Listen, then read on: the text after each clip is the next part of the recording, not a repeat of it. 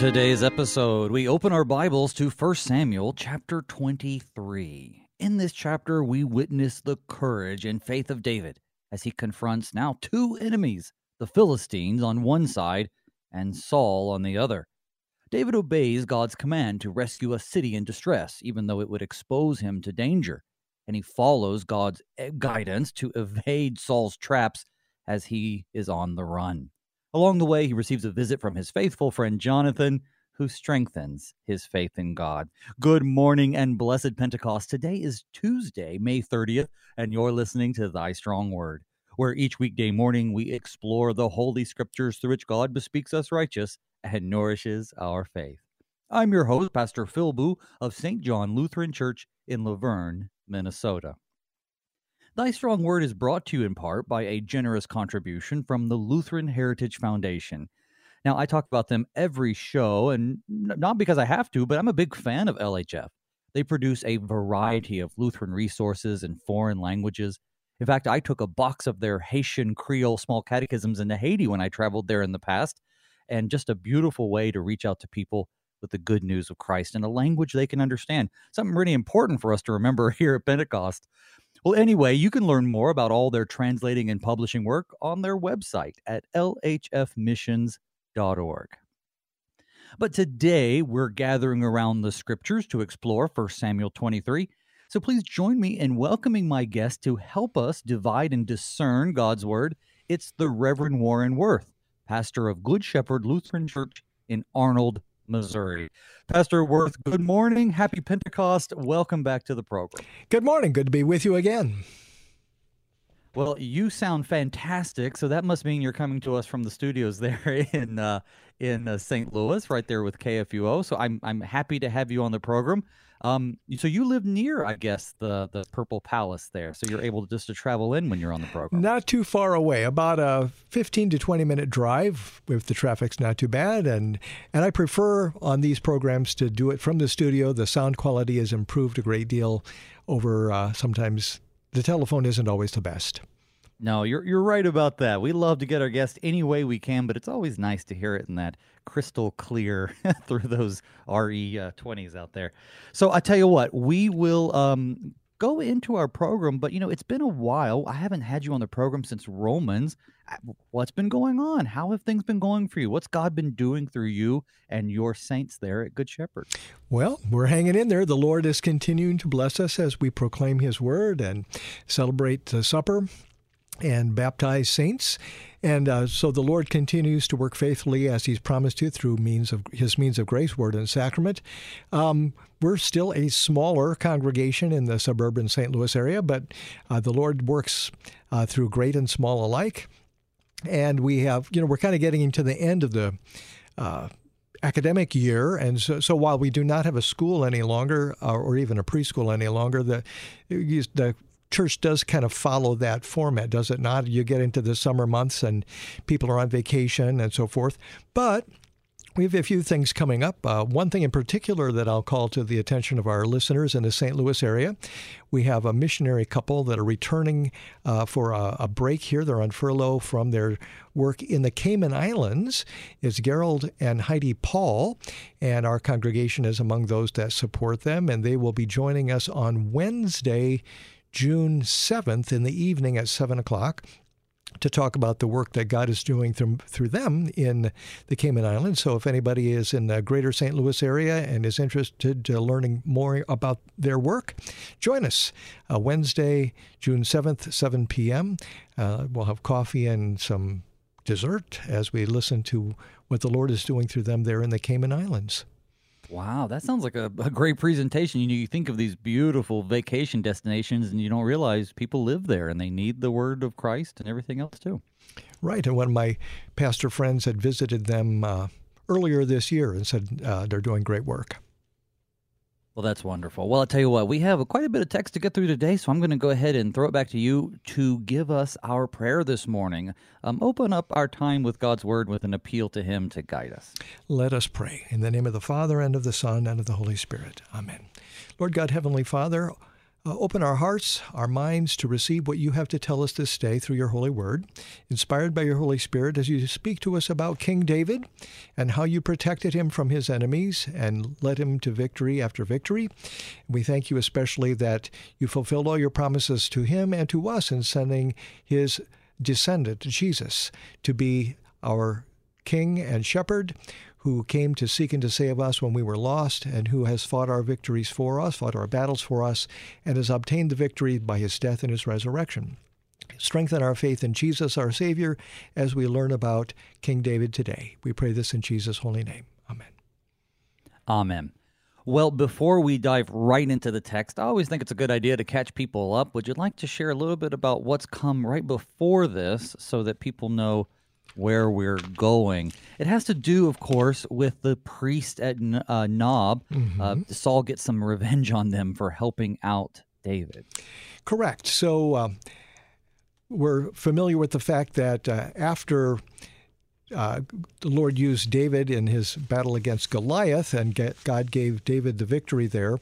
Uh, Saul soon became jealous of David because he was getting victory after victory, and people were praising him for his slaying tens of thousands, whereas Saul was praised for uh, slaying thousands.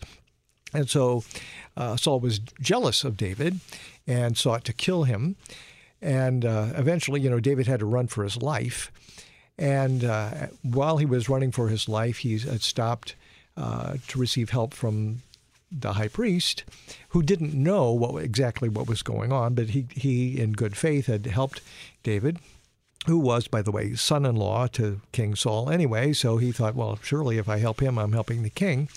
He gave him bread and uh, and the sword of Goliath, and David went on his way. Well, Doeg, the Edomite, uh, one of the shepherds of Saul, witnessed what was going on, and he was sort of the tattletale who, in order to curry favor with the king, King Saul, that is, uh, told what happened. And so then Saul, in his anger, uh, sent his men to uh, punish the, priests and slew them. Uh, slew a whole bunch of the priests, what, 85 or something like that, and their families at Nob. It was a wretched slaughter of righteous people who had done nothing wrong and were really no threat to the king, but it, a, a, sign of King Saul's terrible fall from grace, his fall from faith in the Lord, and his lust for power at any cost, and threatening anyone who got in his way or even presumed to appear to be in his way and on the side of David. And uh, it was a horrible thing. Abiathar, was the only one who escaped, and he factors into what's happening now because Abiathar the priest escaped with the ephod, that is a special priestly garment, vestments, and um, he comes to the aid of David now, even as David is on the run. And of course, Saul is seeking both Abiathar's life and David's life. So uh, both of them realize that they need to commit their way unto the Lord uh, against Saul, who is filled with hatred and envy and revenge. Well, that ephod, as you mentioned, is going to come up several times as David is fleeing, but we're going to go ahead and get into the text, and we're going to start with the very first verse of chapter 23. I'll be reading from the English Standard Version. Now they told David, Behold, the Philistines are fighting against Keilah, and are robbing the threshing floors. Therefore David inquired of Yahweh, Shall I go and attack these Philistines? And Yahweh said to David, Go and attack the Philistines and save Keilah. But David's men said to him, Behold, we are afraid here in Judah. How much more then if we go to Keilah against the armies of the Philistines? Then David inquired of Yahweh again.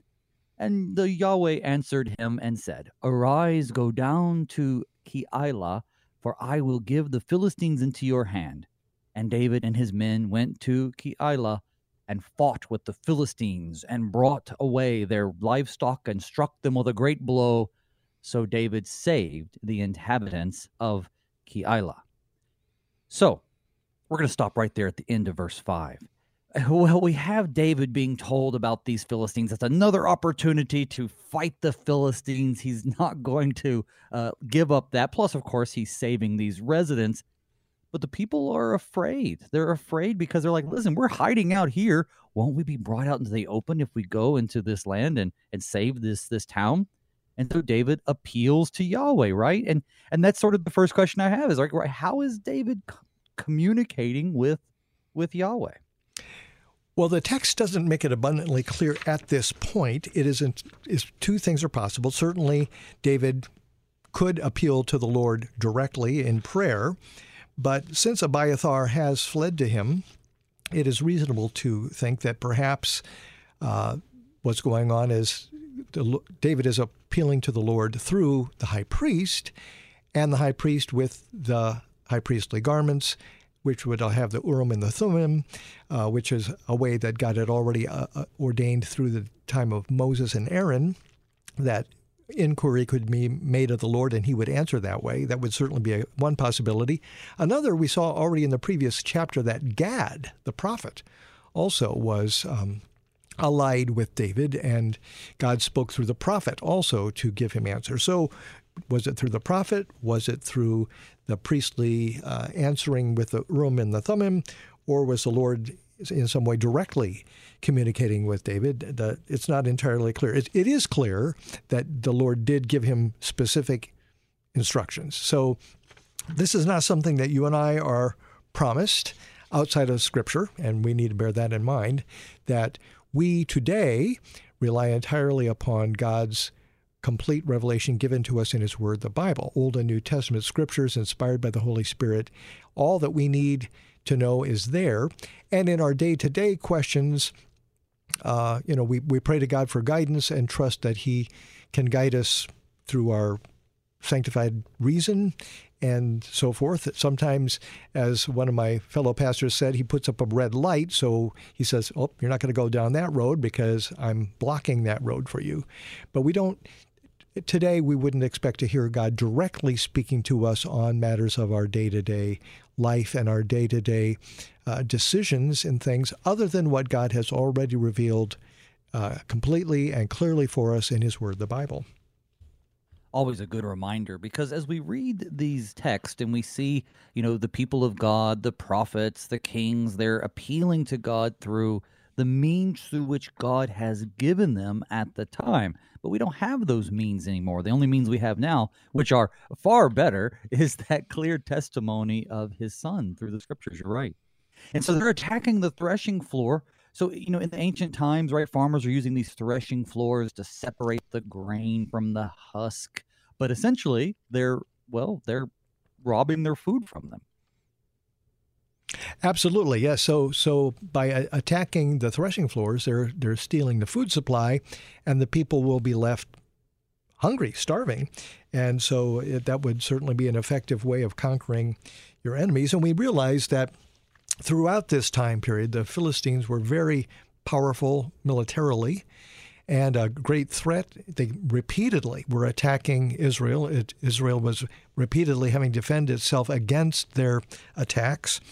And in this case, uh, it's interesting that they come and tell David about this. They don't go to Saul, who is the king still. He's the anointed king of Israel. He's the one who has the army, he's the one who has the power. But instead, they go to David uh, and ask him to help them. And David at this time has only a few hundred men. Earlier it was like 400. Later in this chapter it will say he has 600 men. So, you know, between four and 600 men against a large well equipped, well trained enemy army, the odds would seem to be against you. But David realizes that he, his trust is in the Lord. The Lord fights the battles for him, even as he gave Goliath into his hand, so also he can give these uh, soldiers into his hand as well. But those who are following him need that extra reassurance, which is why, and again, David doesn't do anything on his own.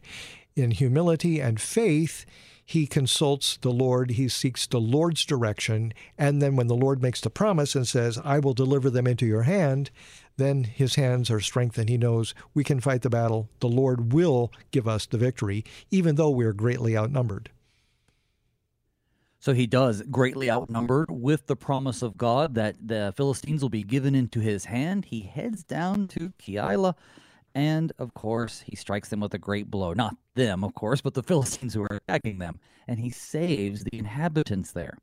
Moving right along into verse 6, when Abiathar, the son of Ahimelech, had fled to David in Keilah, he had come down with an ephod in his hand.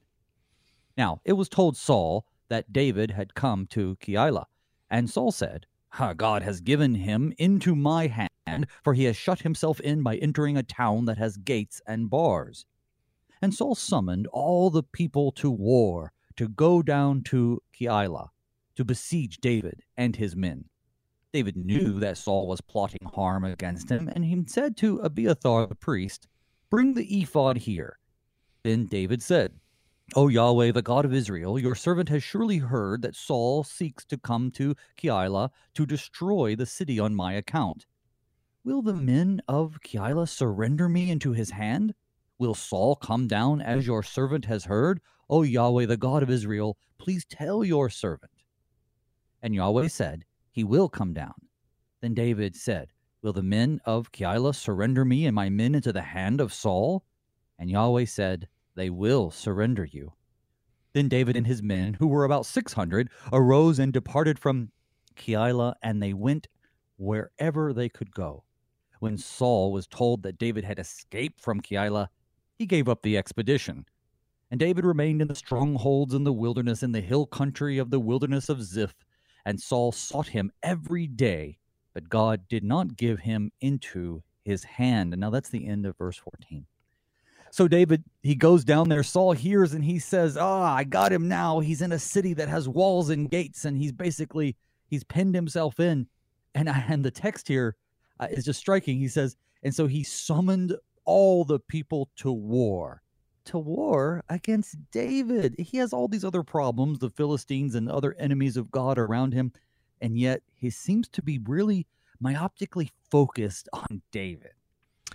That is absolutely true. And again, it speaks volumes of how far Saul had fallen away from faith in the Lord and his relationship with the Lord. And the Lord had taken his spirit from him. And uh, by this time, we realize um, David has already been anointed by Samuel to be the one who will replace Saul as king eventually. And it's telling, is it not, that Saul did not call the army to war to fight to rescue the inhabitants of Keilah from the Philistines who had attacked them and were robbing their threshing floors. But now that they have already been rescued by David, and David is uh, in the city, he says, Ah, I'll go after him. So uh, Saul is in a bad way. he's he's not seeking the Lord. He doesn't seek the Lord's will. When he says God has given him into my hand, that's not because God has said I'm giving him into your hand, as the Lord had said to David that he would give the uh, Philistines into David's hand. No, uh, this is Saul presumptuously assuming that since David is there in a city with walls and gates and bars, he would be trapped there and just on his own sinful presumption, Saul is saying, "Ah, now I've got him where I want him. I'll go after him." And he takes all his army and his all his men, all his people to war against that one city to get that one man that he, Saul, considers such a threat to his power, to his selfishness, to what he wants to do, not at all concerned about what is right, what is just, what is God pleasing. He's not seeking uh, Yahweh's uh, will, he's asserting his own sinful will uh, against the Lord and against the one whom the Lord has anointed to replace him, wicked King Saul. Right. I mean, his delusions, this is, that is, Saul's delusions are really on display because after he continues to dis- disobey God, disobey all the, the, the, the, the intentions that God put him on the throne, which is to do away with the Philistines, at least in part. And of course, he just massacred God's priests And one could make the argument that they were deceived. You know, David was a little deceptive in the way that he dealt with him. So they were faultless, as you pointed out. They thought they were helping out the king. He destroys them, and yet he still thinks that God is with him. And he and he he takes his own will, he takes his own wishes, and he reinterprets them as God's will for him. And boy, don't we sometimes do that today? And not a lot of people do that. We take our own desires, and when we think things are working out, we go, Well, this must be God's will. God wants me to do this. And, and David runs into this too. He's going to have opportunities kill Saul, and and his companion is going to say, Hey, look, God's given Saul into your hands. Kill him now. And and he won't because, well, for lots of reasons, and we'll get to that. Uh, but but the point is, he he doesn't just assume David that is what God's will is. He seeks God's will where God tells him he may be found. And in this context, that's in the priests and in the Urim and Thummim. Um, so I just think that's fascinating here that we see the this difference between Saul, who interprets his own desires as God's will, and David, who pauses and seeks God's will and tries to find out for sure uh, what the, the divine counsel really is saying. Absolutely. There, there is a, a, a great difference between someone who humbly trusts in the Lord and seeks the Lord's will and obediently follows the Lord's direction versus someone who has stubbornly and repeatedly resisted the Lord's will and uh, pitted himself against the Lord's will and yet acts as though uh, God is on his side. And, and that's, that's, that's terrible. And you, you mentioned again the, the slaughter of the priests. How dare Saul, having slaughtered these servants of the Lord who were innocent and ruthlessly destroyed them and their families, uh, and now is uh, hunting down Abiathar and David. Um, put himself and you know use God's name. He's certainly taking God's name in vain, is he not? You know, saying God's on our side when clearly uh, he has made himself God's enemy and is going after the one who is uh, humbly trusting in the Lord and seeking to serve the Lord, and is not at all intending to harm Saul. We've seen it before. We'll see it in the succeeding chapters here. That, uh, as you said, time and time again. Uh, David had the opportunity to kill Saul, but did not do so. He was not about to do lift his hand against the Lord's anointed. He was going to do uh, only what God instructed him to do, and uh, trust that God would, in His own time, in His own way, make David king in place of Saul. Saul, uh, David was not going to uh, do anything uh, to rebel against King Saul or to lift his hand against him at all.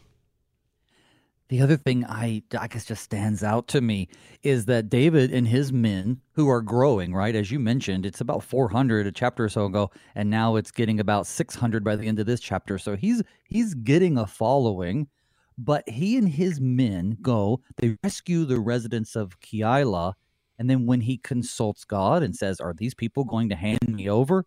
God tells him, of course, the truth, which is, yes, they will. And so my question is, and, and I know we're just speculating, but why is that, right? Why are the inhabitants of Keilah, uh, you know, going to hand over to Saul, David, and his men who just rescued them? Is it is it because of the thing like the what happened to the priests? It could well be that. I, I, think what we would say is it's basically sinful human nature that uh, we want to save our own neck at all costs. And so rather than showing the gratitude one would expect uh, to David and his men who had rescued them, and trust that as the Lord had rescued David before, he would also rescue David as he would be on their side. They their trust is just in human strength and King is King Saul is king and he's got an army. So rather than let our city be attacked and destroyed potentially, uh, the easy way out is to say, we'll, we'll surrender David. And so the Lord revealed that to, to David through uh, Abiathar and, and his priestly uh, inquiry there. And so David takes that as God's signal to him that he should leave town if he wants to save himself. And so he escapes, again, the Lord's hand is in all of this. It's clear in the way all of this narrative is um, laid out for us that the Lord is intervening for David, even though David himself feels like you know he's just one step away from from death. Yet the Lord is with him uh, in everything he does, and here by warning him to flee, uh, David does flee, and and uh, the trap uh, that Saul thinks he has for David uh, comes up empty-handed. And I think it's important too that we note that David doesn't put the Lord to the test, right? So David's given been given this promise by Yahweh that he will be the the king and all these other things. And and so he consults God and God says, "Yeah, they're going to turn you over." And he doesn't say, "Yes, but I have the promise, so I'm going to go anyway." He obviously heeds God's will and flees because and you know we see connections to Christ here that his time has not yet come. David is a man on the run while also reaching out within his power to help and rescue people. And we see David as that type of Christ, the suffering servant, uh, uh, coming out all the time, more and more, as we see how he's being treated by by Saul. Absolutely, yeah. So he he he humbly trusts the Lord's guidance, and but he doesn't foolishly uh, put himself in harm's way. Uh, you know, he, he if the Lord says to to do something, he does it. And in this case, the the inquiry regarding would um, the people turn him over, and the Lord says, "Yes, I will." So David understands what that means for him in terms of escaping. So he and his army escape. His 600 uh, soldiers escape from Keilah, and um, so then Saul gives up and David remains in the strongholds in the wilderness, in the hill country of the wilderness of Ziph, which is what sort of to the west of the Dead Sea, mm-hmm. kind of a rugged mountainous area. And but Saul doesn't give up. Saul continues to search for him day after day. But notice the last part of that. But God did not give him into his hand. So again, the Holy Writer makes it clear to us God is with David, and despite the danger, despite uh, Saul's persistence in pursuing him and his hatred and his desire to to uh, destroy David. Uh, David is safe because he, is, he his life is in the Lord's hands, and the Lord will not deliver him over to King Saul. Exactly. You know, he's going, pardon me, he's going and he's hiding, but the Lord is providing him, providing for him, and that is the focus of our text. But right now, I think it's a good place to take a pause and go for a break. So we're going to do that. Folks, don't go anywhere. When we come back, Pastor Woerth and I will keep on going through 1 Samuel 23. See you on the other side.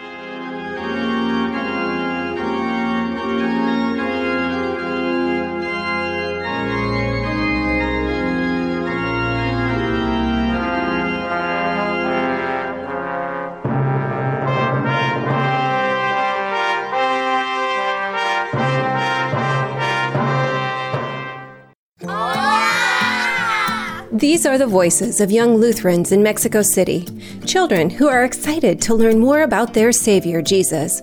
But they need our help because good Lutheran books for kids in the Spanish language are in short supply in Mexico.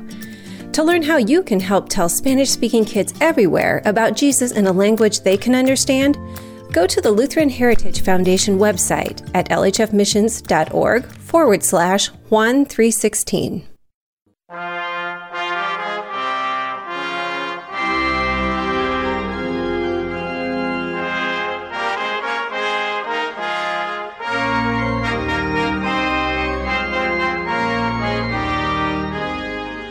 Welcome back to Thy Strong Word. I'm your host, Pastor Phil Booe. With me this morning is the Reverend Warren Woerth, pastor of Good Shepherd Lutheran Church in Arnold, Missouri. Folks, I'm just so grateful that you're joining us this morning. I pray that God blesses you through our study of 1 Samuel. Thy Strong Word can be heard in St. Louis on AM 850, but also live or on demand at kfuo.org. And if you want to take the show on the road, you can listen to us as a podcast on KFUO's own mobile app or on your favorite podcasting platform. And if you want to ask a question or make a comment, you can email me at pastorboo at gmail.com. You can also find me on Facebook to drop by and say hello. So, back to our text, though. Pastor, before the break, we were just talking about how God uh, had provided for David. He had rescued him from the hand of Saul yet again. He's on the run, though. Uh, David and his men are in the wilderness of Ziph, and um, Saul's still looking for him, though. He he gives up the expedition to go to Keilah. Doesn't make any sense anymore, but he's still out there searching for David. Of all the things he has to do, it's strange. Anything else you want to cover about our first half of the text before we read the second half? I would like to point out that during this time period, the Holy Spirit moved David to write some of the Psalms in which uh, he cries out to God in his distress and is comforted by the Lord and finds strength in God's promises. So, one example of that would be Psalm 54. And uh, I've got Psalm 54 in front of me here. In the superscription to Psalm 54, it says, To the choir master with stringed instruments, a maskil of David, when the Ziphites went and told Saul, Is not David hiding among us? And uh, so I guess that's coming up in the, the text uh, to follow. But uh, we'll certainly see how the Lord there, uh, David cries out to him, and uh, he says, Behold, God is my helper. The Lord is the upholder of my life. He will return evil to my enemies. In your faithfulness, put an end to them. So he puts his trust in the Lord in the face of, of his enemies who are too willing to hand him over. So not only the uh, residents of Keilah, but as we'll find, even some of his relatives in Ziph are willing to, to hand him over to his enemy Saul. Mm. Well, let's find out then. We're going to start with verse 15. David saw that Saul had come out to seek his life. David was in the wilderness of Ziph at Horesh. And Jonathan, Saul's son, rose and went to David at Horesh and strengthened his hand in God. And he said to him, Do not fear for the hand of Saul my father shall not find you. You shall be king over Israel, and I shall be next to you. Saul, my father, also knows this. And the two of them made a covenant before Yahweh. And David remained at Horesh, and Jonathan went home. So, pausing there, because next is when the Ziphites are going to head up to Saul. But just this little interlude here, we see that as David is hiding out in the wilderness, uh, Jonathan pops on the scene again we're reintroduced to him as Saul's son. Of course, we know that. And he goes and he finds David and affirms his faith in God, which says that David will be king. Yeah, this is really a, an interesting thing because while Saul is seeking David diligently and wants to destroy him, Jonathan appears to have no trouble in finding David. Uh, the text does not explain how that happens. Uh, it could be that there were loyal uh, servants of Yahweh that were still part of Saul's army. And uh, just as Jonathan was faithful to Yahweh and faithful to David, so these others uh, could, without telling Saul, let Jonathan know that they knew how to get in touch with Jonathan. The text doesn't say how it happened, but somehow Jonathan was able to to find where David is and uh, come to his aid. As the Lord, again, this is at the Lord's direction. The Lord is in control of all things, and so the Lord made it possible for Jonathan to find David. The Lord. Uh, arranged this appointment, if you will, so that Jonathan could be there. And at a time when David is likely to be afraid and, and feeling alone, uh, to have this strength from a brother in the faith, someone who had already shown his steadfast love, had already made a covenant with him, had again and again risked his own life and his own safety when Saul would even have killed his own son. Uh, and was willing to stick up for David and to defend David and warn him so he could flee safely and, and escape the hand of Saul. And so here he comes again. And again, it shows that Jonathan believes that the Lord is in control and he's willing, he's not concerned about power. He's not concerned about, I get to be king because I'm the son of the guy who's king now, so it's my turn to be king. No, no, he, he puts aside all uh, desire for power and glory and is willing to submit himself to the Lord's will, recognizing that David is the Lord's anointed. And when he says, Do not fear, uh, the, hand of my father Saul shall not find you. You shall be king over Israel, and I shall be next to you. Uh, is with that confidence that he's willing to let David be the king when Saul is no longer king, and he's willing to uh, submit himself to the Lord's will and to submit himself to David's leadership when David is king. And his so his word there, do not fear, is again he's strengthening David's faith in the Lord's promise, in the Lord's uh, protective care, and and again, you will be the king. Uh, trust in the Lord who has made that promise to you. And ironically enough, you know, if if Jonathan had become king, all of these characteristics really, I think, indicate that he would have been a great king. But you're right; he's not seeking after his own elevation. He's putting his faith, hope, and trust in God, and he's he's well, obviously, casting his lot with David, which he should. Interestingly enough, if you're keeping count at home, this is the 14th time Saul has tried to kill David. And this is also the last recorded meeting between David and Jonathan. And as the last time they will meet, the author here has recorded the best part of their conversation, which is that they renew this covenant before Yahweh, that they that they are in a covenant relationship with one another.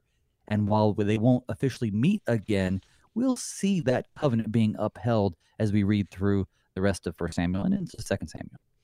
Absolutely. And I, I, think this is a beautiful example of how Christians can strengthen one another. You know, that together, as we're brothers and sisters in the Lord, trusting in the Lord, when we go through difficult times, how we depend upon our brothers and sisters in the faith to help us. The Lutheran confessions talk about the mutual conversation and consolation of the brothers, right? And this might be an example of that, where uh, the way it's worded that he strengthened his hand in God.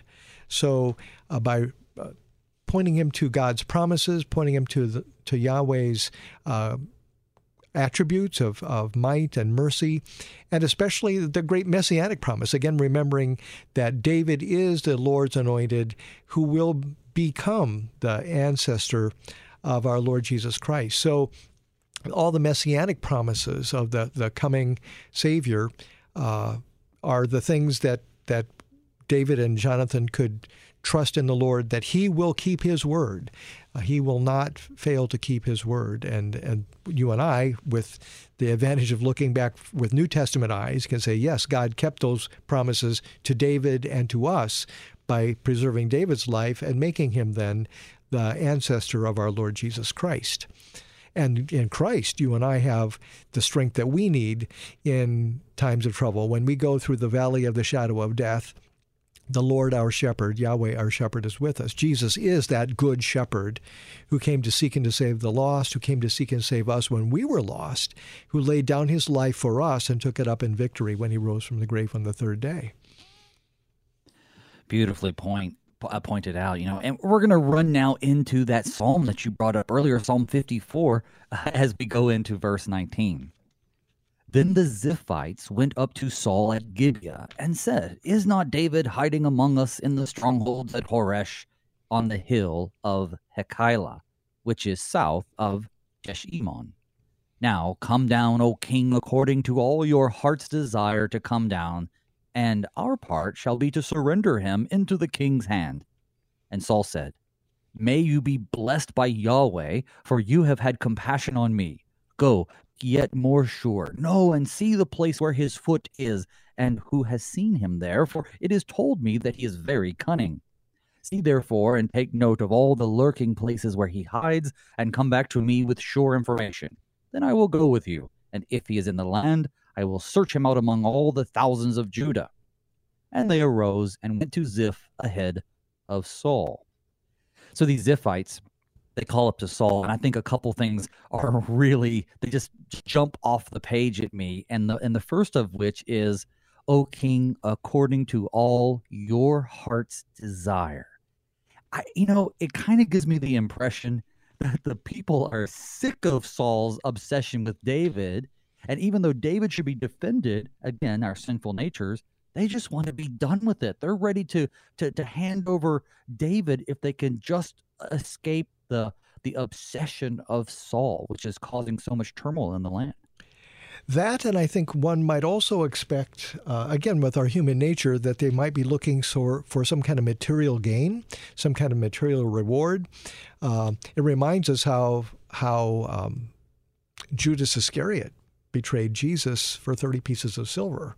And you think, wow, um, you know, would they think that we can hand this guy over and we will be rewarded? We will be favored by the king and uh, again, not seeking the Lord's will at all. They're not consulting uh, God's will. They're very much about their what they want, what King Saul wants, even when it should be obvious to them that the Lord is with David, has given him victory after victory, has preserved his life, has made promises to him, and that Saul is absolutely turned against the Lord, that he would murder the priests and try to murder David, who has done him no harm who again and again has actually fought for Saul and, and for Israel. Um, so there, there's that sinful nature in all of us that uh, seeks what we think is going to be for our own good and disregards the Lord's will and would even betray a friend, a relative. The, the Ziphites would actually probably be related to David, would they not? I mean, they're all from Judah, they're from the tribe of Judah. And so um, for them to betray someone who's of their own tribe into the king's hand, knowing that he's wrongfully seeking David's life, uh, does not speak very well of the Ziphites. I mean, it, it, again, that shows how, how far sin takes us away from the will of God when we seek our own uh, enrichment, our own advantage, and and disregard what God's will is. In this case, that they should have been concerned for the one who was downtrodden and who was wrongfully being pursued by uh, Saul. But no, they're they're going to hand him over. They're willing to do so. And so much for that. Saul has killed his thousands and David his ten thousands. I mean, I know that was the women crying out, but the renown of David has gone out. You would think that people would understand that David is the anointed king that seems to be well known, at least among his enemies, and and the fact that he has been victorious for King Saul. But at, as you said, you know, sin is irrational, and the irrationality is on display here, both from the folks of Keilah and now these Ziphites. I just uh, we're going to see that as a as a per, pretty familiar thread as we continue. Uh, moving into the rest of the chapter, this is going to be uh, the middle of verse 24 all the way down through 29, which is the last verse. Here we go. Now David and his men were in the wilderness of Maon in the Arabah to the south of Jeshimon, and Saul and his men went to seek him. And David was told, so he went down to the rock and lived in the wilderness of Maon. And when Saul heard that, he pursued after David in the wilderness of Maon. Saul went on one side of the mountain, and David and his men on the other side of the mountain. And David was hurrying to get away from Saul. And as Saul and his men were closing in on David, and his men were to capture them, a messenger came to Saul, saying, Hurry and come, for the Philistines have made a raid against the land. So Saul returned from pursuing after David and went against the Philistines. Therefore, that place was called the Rock of Escape. And David went up from there and lived in the strongholds of En Engedi. So I love this because, you know, a couple things. One, Saul is so concerned about David, it seems like he's letting his guard down against the Philistines. And so he's chasing after David. And the thing that saves David is an incursion from Saul's enemies that he doesn't seem to be paying attention to. Absolutely. And again, this is not a coincidence. This is not accidental. The Lord is behind all of this, is he not? You know, the Lord is in control of history, the Lord's in control of what happens. So even when it looks like everything is against David and uh, he's finally going to meet his end because the enemies are going to get him. And who can help him? Well, Yahweh, the Lord can help him. The Lord's might is not shortened. He's able to help even in the most dire straits. And here, when it looks like David is about to be uh, captured and killed by Saul, the Lord, with his little finger, uh, it moves the Philistines to go ahead and attack Uh, so Saul has to break off his pursuit of David. And once again, the Lord has spared David's life and he has frustrated Saul's plans and his schemes and his uh, hateful uh, attitude toward and his hateful behavior towards David.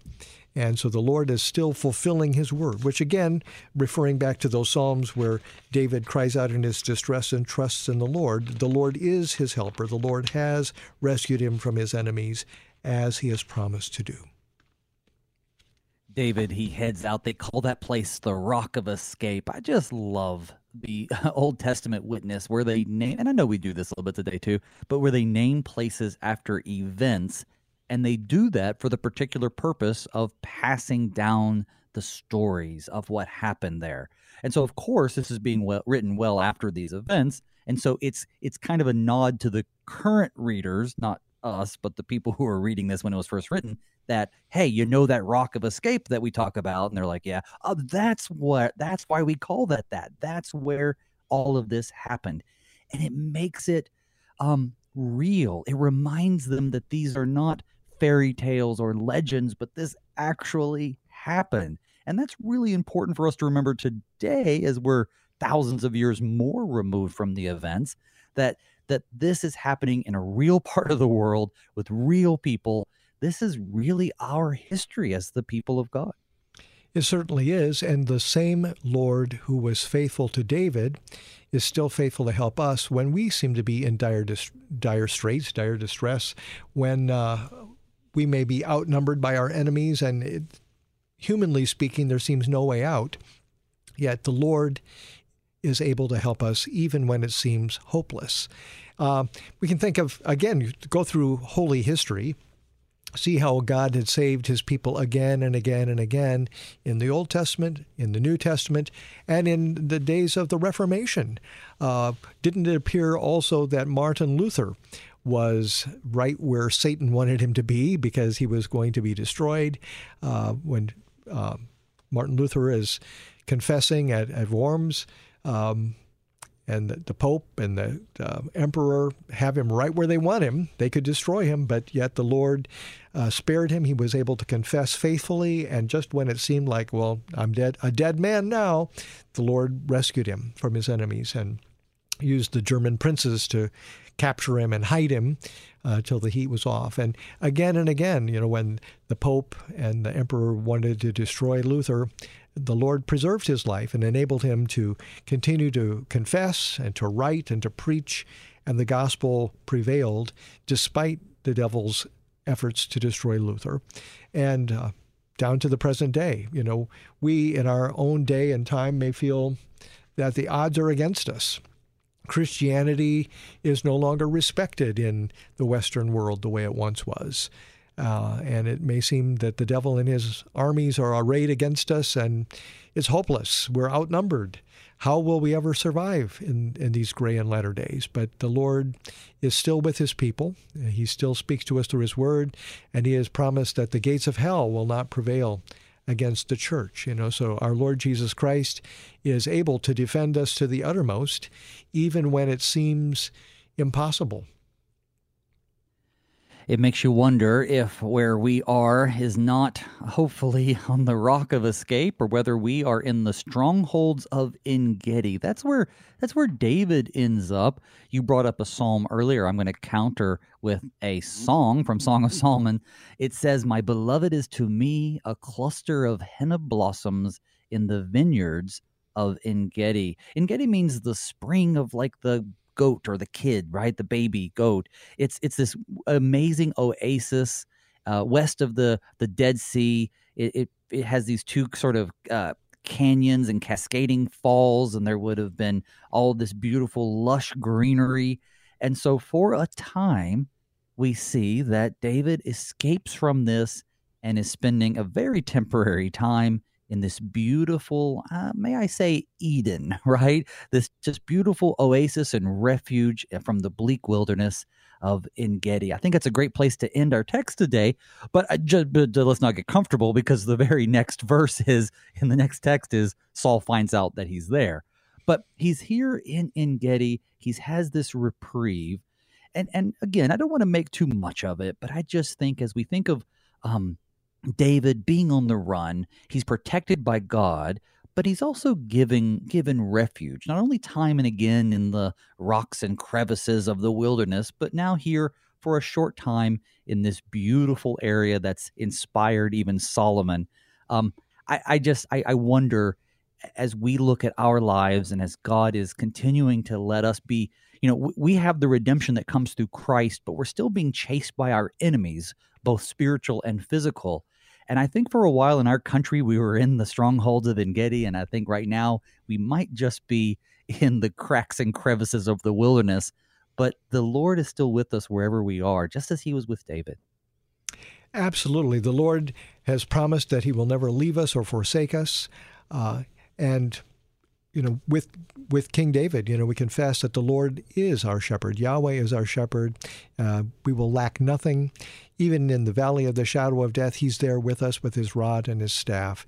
Uh, he will strengthen us. He will sustain us, and we know that. You know, when when we're going through difficult times, and we wonder where is God? Uh, is God able to help me now? Does God even want to help me now? You look at the cross. When you look at the cross, you see that's how much God loved you. He did not spare his only son, but gave him up for us all. How will he not also, along with him, freely give us all things? Nothing in all creation can separate us from the love of God that is in Christ Jesus our Lord. Uh, and uh, you know what the Apostle Paul says there in Romans 8 is, is certainly borne out in, in the history of God's people, including in the life of, of King David and, and all God's faithful people from that time down to the very present moment. Uh, you know, it's interesting. We've got a synodical convention coming up this summer. Uh, have you ever been to one? I have. I've been to two. Oh, very good. And, you know, for me, that's always a mountaintop experience to be at a synodical convention, particularly the worship and particularly seeing all the saints gather together from all our partner churches and all these mission fields. And you see these people of every race and tribe and people and tongue gathered together and singing praises to the Lord who has saved us by his grace through his Son, Jesus Christ, who is great David's greater son, who is not only the Son of David, but the eternal Son of God, whose death and resurrection guarantee that God is for us. God will not forsake us. God loves us. God forgives us. He's promised us the resurrection of the body and the life everlasting. Satan and all his hordes cannot cannot harm us because Christ has won the victory for us once and for all by his death on the cross, by his resurrection on the third day. He's ascended into heaven. He's gone to prepare a place for us. Nothing in all creation can separate us from the love of God in Christ Jesus our Lord. So if we listen to this account of what happened to David and we see how God was faithful in keeping his promises to him, protecting him from danger, even when it seemed hopeless, God was with him and rescued him. So when it seems hopeless for us, God is with us and will rescue us. Nothing in creation can separate us from God and separate us from that hope, that sure and certain hope that we have in Jesus the forgiveness of sins, the resurrection of the body, and the life everlasting. Beautiful way to end our program, and that's where we're at at the end. So I'd like to thank my guest this morning, the Reverend Warren Woerth, pastor of Good Shepherd Lutheran Church in Arnold, Missouri. Brother, thanks for being on. Don't take so long to come back. It'd be my pleasure to be with you again. Wonderful. Hey, folks, next Friday is our, or this coming Friday, I should say, is our free text First Friday episode. That's when we take just a little pause from whatever book we're covering and we talk about something different just for a day. The topic this Friday will be texts like Romans 13, how we interact with the government, particularly how we can minister to the authorities. My guest will be the Reverend Frank Rufrado. He is an LCMS pastor, a retired police detective. We actually went to seminary together. He's also the director of Peace Officer Ministries. He's the pastor of Redeemer Lutheran Church in Charleston, West Virginia. So, an excellent guest for us to have as we talk about that particular topic. I want you to join us for that. But Tomorrow, we keep on going to the very next chapter. That'll be 24. This reveals the integrity and mercy of David as he confronts Saul in a cave. And David has, well, another golden opportunity to kill Saul and end his troubles, but he honors God, spares Saul's life. He also confronts Saul with his kindness. He challenges him to repent of his evil, evil. And along the way, he struggles with his conscience and his men who urge him to take matters in his own hands. Lots of stuff to talk about, including a blessing from Saul.